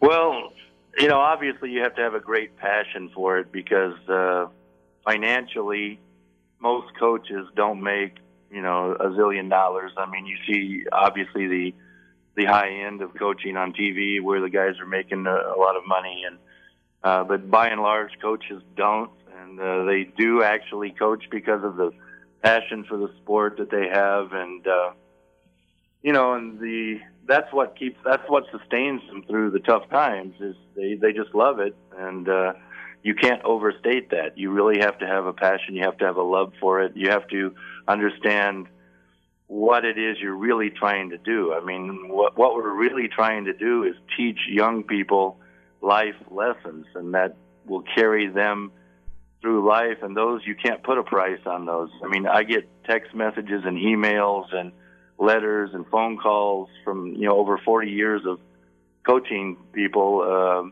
you make you build an unbelievable reservoir of relationships yeah. that you can't you can't hardly get in any other profession really. Um, you really do impact their lives. And sometimes you know uh, coaches uh, feel like they're beating their heads on the wall, you know, trying to get things through to guys. But you know, really, sometimes 10 or 15 years later they get a hold of you and say, Coach, you know that really that really helped me. It's helped me in what I do, you know, with my life now, and and uh, that makes it all worthwhile. I think you have to, as a young person aspiring to be a coach, that's what you really have to look at. You know, you want to you want to make a difference in the world, you know, and and uh, you can't really quantify that with dollars. I mean, right. some guys do, but um, you know, by and large, the hundreds of thousands of coaches that are out there do it with great passion, and I think that's you know you can't say enough about that. That's incredible. Yeah, I think that's some great words of wisdom. We've interviewed a lot of great coaches uh, here on Docs and Jocks, and and to uh, to a person you included now, they talk about the relationships that you make, whether it's with your coaching family, with it's with whether it's with your former players, but there's that family relationship uh, part that, that just seems like it's uh, n- unable to put a price on it. So, hey, I want to say thank you, Coach Ballard, for uh, coming on Docs and Jocks. Uh, we really enjoyed our time here, man. Not very often do we get in the same day get to talk to a college baseball coach who's been doing it 50 years and a college uh, basketball coach who's been doing it for 40. So thank you so much for being on. That's a lot of years. yeah, it is. But I, I, I, appreciate it, fellas. Thank you. All right. Thank Thanks, you very Coach. much. Hey, you've been listening to Docs and Jocks, your sports medicine radio show. We've been interviewing Coach Sam Ballard with Mesa Community College and his uh, great career over the last 40 years of basketball. Hey, remember, you can listen to that interview or any other interview you might have missed by going to our iTunes podcast, Docs and Jocks, D O X N J O X. Hey, we'll see you on the other side of this short commercial break. Listening to Docs and Jocks, brought to you in part by Sylvan Learning Center, Dr. Melton Chiropractic, and Texas Sports Hall of Fame. Touchdown. Now back to more Docs and Jocks with Dr. Dan and Ferris. Hey, welcome back to Docs and Jocks, your sports medicine radio show. This is Dr. Dan and Ferris coming to you from inside the Forge Radio studios here, where we're watching a great group of athletic uh, adults and teenagers and everybody working out out here. Man, if you ever want to find out about a place that might be right for you to work out at, go to the forgeabilene.com and you can find out if it might be the place for you to work out. It's a small group workout setting with a coach at every visit. It's so awesome. It's so fun. It's it got every age group, and it starts you at your level. Remember, the best type of exercise, Ferris, is what? The one you'll do. The one you will do, man. Ferris and I have talked about this numerous times. We love people exercising because we know it makes you and us better if we do that in all sorts of different ways whether it's your mood whether it's your overall well-being whether it's your strength whether you're you know up in years and you're worried about falling strength and, and, and sports training those types of things keep you from doing that and keep you active and able to continue to play with your kids and continue to play with your grandkids. And if you're a young athlete, it can make you be able to go to the next level, whatever that might be high school, college, uh, professional, you name it. But yeah, we'd love to have you be part of the forgeabilene.com. Uh, Ferris does a workout program where he works out, I believe, still, you're still doing the uh, P90X uh, Tony Horton videos, aren't you? Yeah, I'm kind of moving him around a little bit. I'm not doing exactly his deal. I found the kind of ones I like, but I'm doing the lifting three days a week and yeah. the jumping and the other stuff. I put in some. Uh, our friend Mark Sisson, uh, Primal guy, put in some yeah. of the sprinting. You know, go yeah. out and sprint and stuff and run a. It's funny because when people drive by and I'm out in the green belt, you know, you're kind of walking and you just take out a full sprint. They kind of jerk there, like, "What the heck's going on?" You know, you don't see people sprinting very often. Yeah, yeah. But Ferris has uh, recently, uh, I've I've uh, decided to do what he's been doing for a long period of time he's been doing what's called paleo diet and uh, a primal diet. And I've been listening to a lot of the research on it, and Mark Sisson's one of them. There's several of them out there, and I read a book about a year ago that uh, kind of inspired me as well. But I, I have tried it, Ferris, and I can say that in my first uh, you know couple of weeks here of starting it, I initially it's a low carbohydrate diet for our listening audience. So when you go low carbohydrate, your body uses carbohydrates as uh, as a fuel. There's different fuels in your body. There's you know, obviously carbohydrates, which are basically sugars. There are different types of carbohydrates, whether they're simple or complex. Then you have fats. Fats are just stored calories. So, you know, that's what you're doing when you're taking in those extra calories. Your body stores those for those rainy days when you, you uh, need them. And so, fat is also one of the things you can burn. So, when you lower your carbohydrate intake to a point, you start burning fat more uh, efficiently because you are now able to use that as a source. And I can tell you that initially when I first started doing it, Ferris, and he's been doing it for a long time, and he's, he's, he's and I, really one of the reasons I did it because he's seen such great results with it, is that I felt a little bit uh, like I was bonking because I, my body was very much into burning sugar as a fuel, and so I felt initially kind of a wave of tiredness when I was doing my normal workouts. But as I've gone these last couple weeks and really started doing my continual workouts, I feel like my endurance has been really maybe at its peak that I've been at in a long period of time. And I really attribute it to the only thing I've done different. I'm doing the exact same workouts I've done for six years, and they're hard, vigorous workouts. They're a functional body workout at boot camp here at the coach David Hess writes at the Forge Abilene. And uh, I feel like my endurance has dramatically improved. It's uh, and that's the only thing I've changed. So I try to limit the modifying activities. You know, I'm still getting the same amount of sleep, mm-hmm. still you know, basically doing the same workout, but I've changed my eating, and wow, it's it's really amazing. And that, and you've had that same experience. Yeah, it's weird. I've been doing it so long, and you know, sometimes I get out of it and I go back into it. But when I'm really doing it, um, I feel great. I mean, I don't, I don't, I don't ever crave food. Um, I feel like I have good stamina and good energy. Um, and yeah, I think it's it works great for me. I'm, I'm always reticent to tell. Yeah. I'm not a doctor. I'm, I'm always reticent to tell people, "Oh, do this." But everybody I've told to do it, and it, eventually when they've just like we've talked about it for years. And you right? really don't even tell people to do it. Most people that have done it have seen your results, yeah. and they see how you look and how you feel and how you exercise, how you don't crave a lot of sugar, and so they see you, and so really it's been by your example that people have followed you what you're doing. Yeah, I think that's probably right. And I just tell them, hey, this is what I do. You know, this is how I do it, and um, I like I like Mark Sisson, his primal thing. I like the you know a lot. I know a lot of people are going real ketogenic, which is even like under 50 grams, almost under 30 grams of carbs on a daily basis, which is hardly any, right? Um, and they lose so much weight so fast and they feel great. I mean, uh, the guy who teaches my daughter trombone, big guy, played football. Um, he had back problems. And he's like, I just got to lose weight. He went on the ketogenic diet pretty strong, him and his wife, for the last year, and he's lost 50 pounds.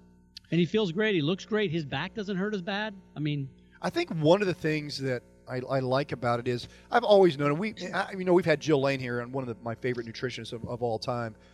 and you can find out more about Jill Lane by going to jilllane.com. She's done the Cowboys and I believe the Mavericks and a lot of a lot of different professional players. But uh, she's always like, hey, you know, cut down on your simple sugars. And so if, if mm-hmm. nothing else, yeah. what you're doing is you're cutting out the simple the fructose out of your sodas. You're not drinking a lot of sodas. I'm not drinking. I'm not eating dessert at every dinner like I was doing. So mm-hmm. I don't get the simple sugar low. You know, sugar makes you feel kind of initially gives you a wave of energy, and then boom, you hit this low because your insulin goes real high to knock down that sugar in your bloodstream, and so you then almost get low blood sugar after you eat a big big bunch of sugar, if that makes sense. But yeah. I don't get that anymore. So if anything, it kind of plateaus you out during the day. And man, who I love eating vegetables, and so a big part of what I do on the uh, primal that you've taught me is to eat both, you know, good protein and a lot of vegetables. So I feel like I've added back in probably getting six to eight more servings than I was doing without doing the primal. And I think that's always good when you're getting your most of your carbohydrates that you're eating in a day. You're getting them through those good forms where you're getting them both the macronutrients and the phytonutrients and the micronutrients all through good locally grown fresh vegetables and fruits and those kind of things. Yeah, you know, it's I mean the, the the real diet is high high in fat, high in protein and and minimal carbs. But yeah, almost all your carbs are going to come from vegetables because you're not going to eat a lot of fruit, you're not going to eat any pastries or breads or things like that. You're not going to drink any sugar. So really if you're getting, you know, 50 to 100 grams of carbs a day, it's almost all vegetables. And Yeah. that's that's great, right? Because Uh-huh. it's it's fresh, it's real food. It's it's very fiber. similar. A lot of these things kind of go hand in hand. The guy who wrote the whole big, hey, just eat real food. Well, if you just eat real food, you're probably going to be uh, much more, you know, kind of paleo-ish, primalish. You know, if you just eat real food, you're going to be better off. But so yeah, so this works for me. I like it. My mom did it. She lost like 25 pounds, and she feels great. You know. Yeah. Um, and and, And then I- you just kind of reintroduce things. The fun thing about the studies is a guy named Robb Wolf. He's a paleo guy, and he gets kind of ostracized in the paleo world because he's reintroduced some more carbs into his diet because he took up Brazilian jiu-jitsu and he just got fanatical about it. So this guy will go and he'll train like three, four hours a day in Brazilian jiu-jitsu, and he realized different than you, but everybody's different. That he was bonking a little bit and needed, so he would start reintroducing like slow release carbs, Yeah. you know, that type of thing. Like Tim Ferriss does kind of a, Sweet a slow carb or- diet, yeah. sweet potatoes, some types of legumes and things like that, which a lot of primal people, paleo people say, oh, don't eat those. Mark Sisson on primal says, oh, you can introduce those sometimes, but Rob started doing that. And that he found if he did that early and then went through a steep training, he was better. It, it- Yeah. So there's now some research on how does primal and ketogenic work with the athlete.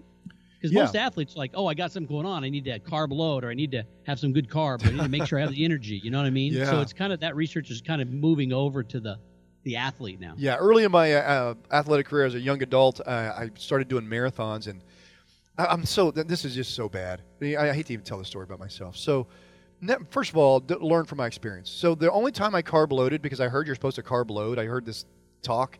So I would carb load the night before I would do a marathon. My problem was I had never carb loaded in any of my training ever. I didn't eat a big bowl of pasta right before I went to bed when I ran my training. So when I did that the next day, man, I felt sluggish. I felt like I needed to use the restroom the entire race. So That's awesome. don't you do something you hear about like just because you, know, like oh this would give me an advantage and then go out and do it. Always practice it. So the other thing i like Ferris, uh, when i listen to uh, mark sisson and been reading some of the literature about the athletes who do this program and it is it really was started because a lot of the ultra marathoners and marathoners and guys who need to do endurance sports found that when you burn fat you become a more efficient uh, athlete. So that, that's really so that's the athletic sports medicine part of this. But he also says, you know, if you're going to go out on a day and you're going to work out really hard and you're going to have a really, you know, knock yourself out, long, hard workout, you know, you might treat yourself to something like a piece of dark chocolate when you get home, you know, kind of a, a little carbs that have some benefit to them that you Right. can say, hey, this day I worked out a little bit harder, I'm going to do it. So that's what you're talking about, reintroducing some of those things. So it's not totally, totally stringent of I got to have, you know, 50 carbs or less. I'm more focused on how do I feel that day, and that's what you always tell me. Like if if you Yeah. feel good, start reintroducing some of the different things and see how you do that day, and just see if that's the one that's for you. Everybody's different. We're all made uniquely. After doing sports medicine for the last 25 years, every patient I see is is totally different. Yeah, I, I, I, when I started doing it, I did it pretty strict, like you're doing, because I want to see. And um, some things I did, I missed a little bit.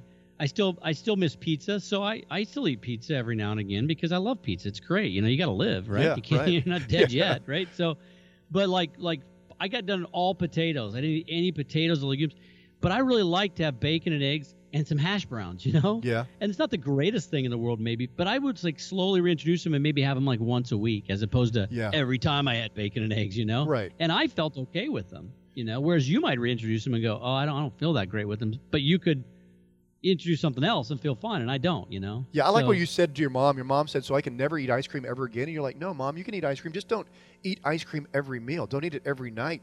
You know, maybe just do a treat like once a month. You have a bowl of ice cream or something, but just don't do it every night." That was very, very common sense in my mind. Yeah, I mean, I look, I, I always get around it by saying, hey, cream is is the best dairy to drink because it's very high in fat. Cream, And I know ice cream has a bunch of sugar in it, but whenever I eat a bowl of ice cream, I'm like, I'm just having cream. I'm just, I'm fine. This, I, I, I tell myself it's okay. I, I forget the sugar. I just think of the cream. Yeah. Fat. so, yeah, it really reminds me of uh, my. I grew up uh, going to my grandparents' farm, and my grandma would always have real butter from the from the cow. You know, I mean, there's a big glob of butter. It didn't come in a bowl or didn't come in a, a container. It was just a glob she had made. You know, a lot of times Right. made it herself. Just She always yeah. had, you know, farm fresh eggs. We had the eggs. I knew the chickens because I went and collected the eggs. So I knew that little Dixie had laid this egg for me. So we had farm fresh eggs. We had bacon from a, you know, a farmer who had, you know, had a butchering of a, a of a of a hog. And so, yeah, it was all this uh, farm fresh, just straight from. My mom would go out and pick salads. She lived in uh, they lived in Missouri, and so she would go out and pick salads from just the greens that lived grew out in the around uh, our farmhouse there. So dandelions Wow. and poke and all this stuff. And so I, that's I feel like when I'm going back primal, I'm almost going back to the way my grandma ate. And she, my grandparents lived to be healthy and lived a long, healthy, great life. So, yeah. Well, when I was looking into it and I stumbled upon it, um, I was looking into like you know kind of philosophy about government libertarianism and stuff, and I stumbled onto Mark Sisson. And when he said, "On this diet, Primal, you can eat as much bacon and as much butter as you want," I was done. I was hooked. I was like, I don't care what the rest of the diet Yeah. is. If it's unlimited bacon and butter, sign me up. What I like too is that it really focuses on you have to have a active lifestyle. It doesn't just stop with a diet. It's saying that hey, you've got to be doing things that are giving you some aerobic ability, some strengthening, things that make your functional body training. And so that's what I feel like when I get the best of the Forge Abilene. Well, Dave, Coach David Hess's workouts are exactly that. Man, we're doing crazy stuff with body weight. Today, I think we're doing some burpees and renegade rows and just a lot of fun movement type patterns. And then on top of that, you're eating correctly. So I don't think I don't like when people just say they're dieting because I feel like that's such a poor he- lifestyle. If you're going to be an athlete and you're just going to diet yourself to being a great athlete, that doesn't work. You've got to eat healthy and you've got to work out and you've got to be active in a very sports functional pattern that I think that's the whole combination that works for people. Yeah, I, you know, I think I think if you just want to lose weight, a diet is probably eighty percent of losing weight. You know. Yeah. But it doesn't mean you're going to be healthy. We see a lot of skinny people who don't look like they're enjoying life very much, right? Right, you right. Know? Um, they don't look like they could go out and if they had to, you know, save yourself or go save your kid or chase down somebody or whatever. But um, the thing about when I say, you know, Mark says you can you can you can eat as much butter and eat as much, it's because when you eat real food, you just can't overeat it. I mean, you, I mean, you, you, you get full, you get satiated. When you eat those those those carbs out of bags and stuff, you're always hungry. Like five Yeah. seconds later, I have when you drink Coke hungry. or whatever with not real sugar, you can drink a ton of it. But when you're when you're drinking coffee or tea or water, you, eventually you're like, I don't want any more. Yeah, know? that's what I love about watching what you've done is you basically just eat when you're hungry. I'm like, wow, that's a novel concept. I don't have to eat every, you know, all the time. And so sometimes you might eat, you know, two hours after you ate before, and sometimes it might be, you know, eight hours. Sometimes it might be ten. So you, you just eat when you're hungry, which is pretty unique. It's in our busy lifestyle. You know, as Americans, you know, it's it's just such a different thing to think. Well, I'm just going to eat if I'm hungry. I'm not going to eat if because it's the the clock struck noon. It's just and it's hard to do in America, right? In other countries, it's not that hard to do because there's not food everywhere. Yeah, right. You know, with us, you go anywhere, there's always food. Like Mm-hmm. I go into any office on a visit, there's food there somewhere, and they're like, "Hey, you want this? You want this?" We just have so much food in America; it's so easy to get. And uh, yeah, people just eat three or four square a day, but then they graze the entire day too. So you're eating like 24/7 almost. Yeah, that's what I felt like I stopped doing too when I started doing this was I was grazing at nighttime because I was suddenly going in. I was drinking a lot of fruit juices. I was drinking, you know, eating a lot of uh, unhealthy stuff at night, high sugary stuff because I felt like I was hungry all the time. And so at night when I'm there by myself and my wife and my son, we're just watching TV. I just suddenly caught myself eating probably 2,000 calories without even thinking about it, just grazing over an hour or two period of time. Chips, crackers, Yeah, popcorn, so easy to do. cookies. Yep, all of it. Yeah, and, all and the you you and I are the same. If and I mean, and it still happens every once in a while. If my wife's like, "Oh, I got this little bag of five little jelly-filled Oh, yeah. cookies," it, they're gone. They're like gone. I can't just eat one. I know. My wife, I know. I had a half of one, yeah. and I stopped. yeah, no, I'm eating the whole bag. Yeah, it ain't so- stopping at a half. Anyway, you check it out. It's called Primal or Paleo, but man, just be a have, find out what works for you. Everybody's different. Make sure you're doing some type of active lifestyle, whether it's here at the Forge Abilene or wherever you might be. Like Ferris doing videos out of his garage. So, man, great to have you with us today. When we come back, we're going to be talking to a, uh professional basketball coach and player, Coach Sam Ballard. We'll be right back with more Docs and Jocks after this short commercial break. You're listening to Docs and Jocks, brought to you in part by Buffalo Wild Wings, First Financial Bank, and MDI Abilene. Touchdown. Now back to more Docs and Jocks with Dr. Dan and Ferris. Hey, welcome back to Docs and Jocks. This is your sports medicine radio show. Great to have you with us today. I'm joined each week with my co-host Ferris Potter, the voice of Grand Canyon University. My name is Dr. Dan, a longtime sports medicine physician. Hey, Ferris, uh, give us a little quick update on Grand Canyon University and what they're doing out there with the uh, basketball program that you've been traveling with lately. Four and one in conference play. Uh, only losses to New Mexico State and uh, playing Utah Valley this weekend. Both teams at four and one, tied for second. Um, the women are doing pretty well. They're three and two in conference. And um, so everything's shooting for conference tournament at the Orleans in Vegas first weekend of March. Win that, you get into the tournament. If you win the regular season, though, you get into the NIT. So uh, Lope's hoping to get to the uh, NCAA tournament for the first time in the history of the program. You know, they've won national championships in the I level, but never anything at the uh, Division One or even Division Two level in basketball. Um, now, baseball went to the College World Series Division Two, and some of the other programs. You know, track and field has been doing great. Swimming, diving, those a lot of individual. Probably have some individual national champions in the next couple years in those. But um, so those are going well. My favorite sport out there. stadium. Oh yeah, the baseball What's that? stadium. Yeah, they just did an updated Yeah. baseball stadium. Yeah. they redid it and you know we weren't sure because they, they kind of name everything gcu stadium gcu softball stadium gcu soccer stadium and we were hoping they wouldn't name it gcu baseball stadium but it's going to be called Brazell field at gcu ballpark There you go. That's kind of cool. so Kept they the old kept name coach, in there. coach Great. Brazell has been there for like 90 years still comes to every basketball game with his wife his cane is uh, made in the shape of a baseball bat He's a Oh, baseball that's bat so cane. cool. That is so cool. Uh, started the baseball program, and they open against TCU February 17th or 18th. Uh, TCU's coming to town to help open that uh, Yeah. that, that that A lot of great college baseball openers getting ready to kick off here. They all happen right in mid-February, so we're about two and a half weeks. College, uh, high school baseball starts here in the state of Texas the last Friday of January, so that's today. On, in our radio show, we uh, actually broadcast or air it on Friday, and then it airs again uh, for some other station on Saturday or Sunday. But on Friday, uh, actually, high school baseball starts here. So baseball season Really? has arrived. Yes, it has. I've been waiting. How cold waiting, is waiting. it there?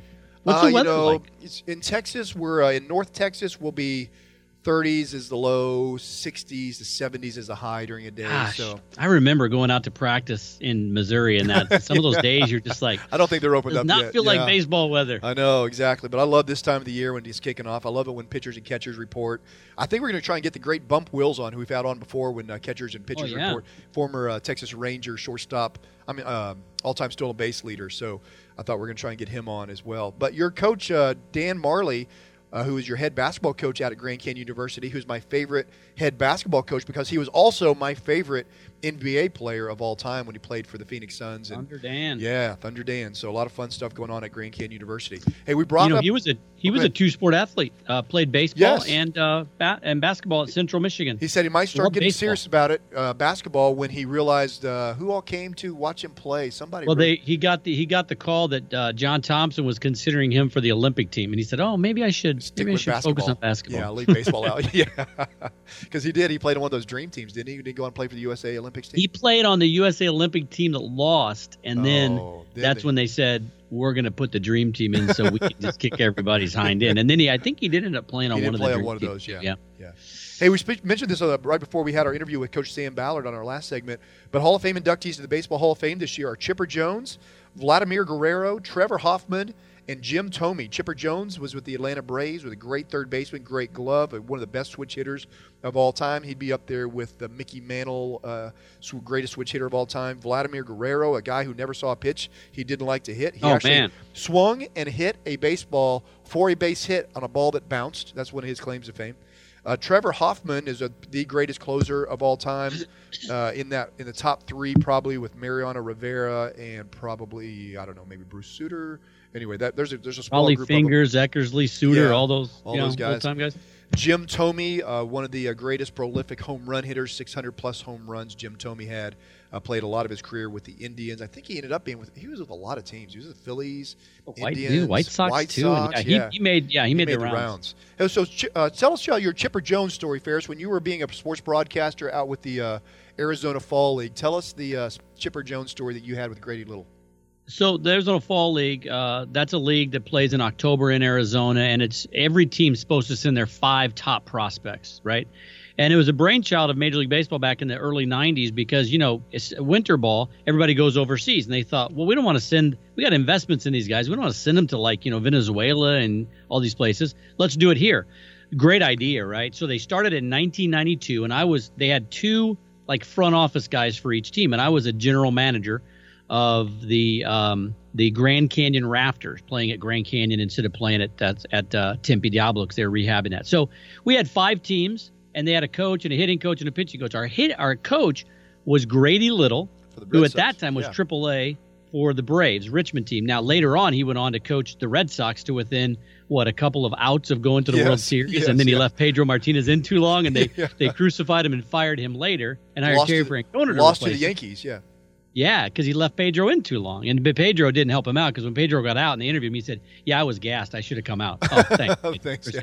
Um, but Francona was a hitting coach, so I was in there in there talking to my coaches one time doing some stuff, and I just said, "So Grady, are these? You had Mike Kelly, you had uh, Ryan Klesko was down there. I go, are these your best prospects? he said, "Oh no." He said, "Our best kid is a switch hitting shortstop we got out of California, but he's play, been playing baseball straight for two and a half years. He begged us to let him come here, but we told him no. You're going to take the the winter off." He's he's the best. He's the best player I've ever seen. He's a future Hall of Famer. His name's uh, Chipper Jones did Grady Little ever hit that on the head, man? Hit that nailed down. That was 1992. Yeah. yeah. he got a really high percentage too. I think it was 87% of the sports writers put in Chipper Jones, and there's a group yeah. of them that say I'm not going to vote a first-time ballot for anybody, you know. So there's that group. So that's probably that 10% he didn't get because Chipper Jones on the numbers was just amazing switch hitter, the stuff that he could do, uh, and then. I thought an interesting story I heard this morning. Actually, uh, our good friends Al Pickett and David Bacon, who've been on the show uh, when you've had a travel fair, so doing your broadcasting, they filled in for you before. But they were talking about this. But Trevor Hoffman uh, was teammates with a player uh, from Abilene named Jason Marshall. Jason Marshall was on the Cooper High School team that won state in '87 and '88, and then he went on and played. I believe it was for Texas. I, I may, may, have that wrong. I can't remember Texas or A&M, but had a great college career too, and then gets drafted and goes and plays. Well, one of these summer league teams, or the, the one of the very first minor league teams that he played on, Trevor Hoffman was on the roster with him. Well, you think Trevor Hoffman, you know, 600 saves in the big leagues, he's probably an outstanding pitcher. No, he was a third string catcher on the team. Wow. So someone along the way said, hey, Trevor, this catching thing isn't working out, but you got a rocket of an arm. Let's put you up on the mound and see what you can do. And then there you go. That's the rest. 600 career saves.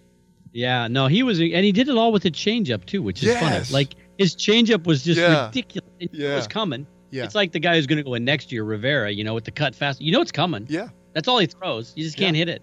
Yeah. For whatever reason. Hey, Chipper, actually, I thought I couldn't remember it. He got 97.2% of the vote. Oh, it was 97. I was thinking it was 87. 97.2. Yeah. Is that yeah. crazy or what? It's one of the highest of all time. I think Ty Cobb is actually the highest of all time, maybe. Now, what do you think of this? When you when I say Vladimir Guerrero, what team do you automatically think of? I think him on the Angels. Okay, I think of him on the Expos. Yeah. But a lot of people he's going to go in wearing an eight. This is a debate we always have with baseball more than any other sport. What hat do you wear? Yeah. And he's going to wear an Angels hat. He was an Expo a lot longer. He's going to be the first Angel in the Hall of Fame.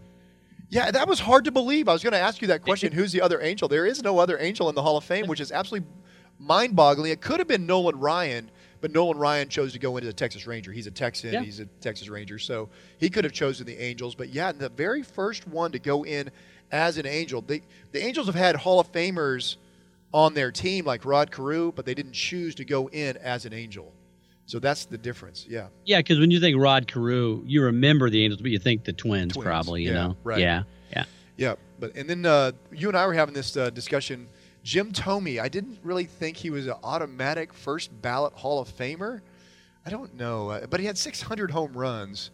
But he was he was guy that just you and I went back and forth in this. I'm like, I don't know. You know, when I first hear the name Jim Thome, I think lots of home runs, very likable guy. I think part of the reason he gets yep. in on first ballot is because the media liked him so much. He was a very congenial guy, very good interview, said what he thought, but wasn't really a, a in your face kind of guy. So I think that really helped him uh, get in for sure.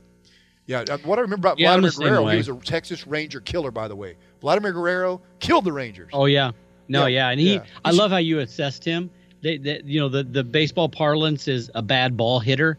but he hit them. I mean, if, if they pro- they probably could break down how many hits he got off bad balls, and I bet it'd be at least half. Yeah. Like things all in a shoulder level, way outside, Yeah. on the dirt. He that guy could just rake, man. So it was so funny last night. I was watching the uh, Major League Baseball Network, and they were they had these four guys, the inductees. They'd just been inducted, and they had them all come in and talk on the Major League Baseball Network. And they have a little field there called uh, I think it's like Field 42 or something like that. You know, it's Jackie Robinson's field, but it's a little miniature field.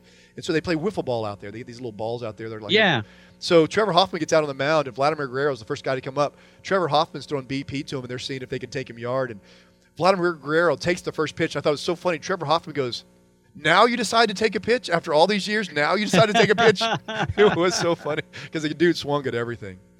You know me, man. My my my whole test with any Hall of Fame is when you say the name, what's my first thought? Yeah. And and I think for me, Trevor Hoffman, Chipper Jones, and and um and uh, Vlad, I think Hall of Fame. For Thome, I don't, just because I'm like you. He's a really really good hitter who hit a lot of home runs and a great guy. But I just I, I'm the same way with Mike Mussina. But when you look at his numbers, you can say, hey, Mussina compared to others, he should be in the Hall. But I think of Mike Mussina as he's a really really good pitcher. I'd love to have him on my team in those days. But if I'm in the seventh game of a World Series, he's way down on the list of guys I want to start that game. Yeah, yeah. So, so there's other ways to look at it. But yeah, Thome with me, I'm I'm glad he got in because I like the guy and he's a great guy and he's a great ambassador. So I'm just like, yeah, sure, whatever. Yeah. But I I don't necessarily think that when I think of him. Yeah, I put I put Jim Thome in there with like a Fred McGriff, really really good ball player. Definitely probably has the numbers to be in the Hall of Fame, but was during his time frame he wasn't the the number one player playing at that time. I mean, Thome is playing. I mean, you got to say Ken Griffey when Thome's playing was better. I Oh, yeah. there's so many guys. I would I put I put him down on the list in the bottom of the five of my top ten in the league at that time, maybe even lower than that. I, I guess it's this way though. He had over 600 home runs. How many guys in the Yeah, history of the yeah. game have hit over 600 home runs? Played like 19 years. There's- and, yeah, 600. home There's nine guys Yeah. in the history of the game. Yeah, it's pretty I mean, so now that I read that, I'm like, yeah, yeah, you got Yeah. it. I mean, Yeah, it's one of those it's hard not to put him in.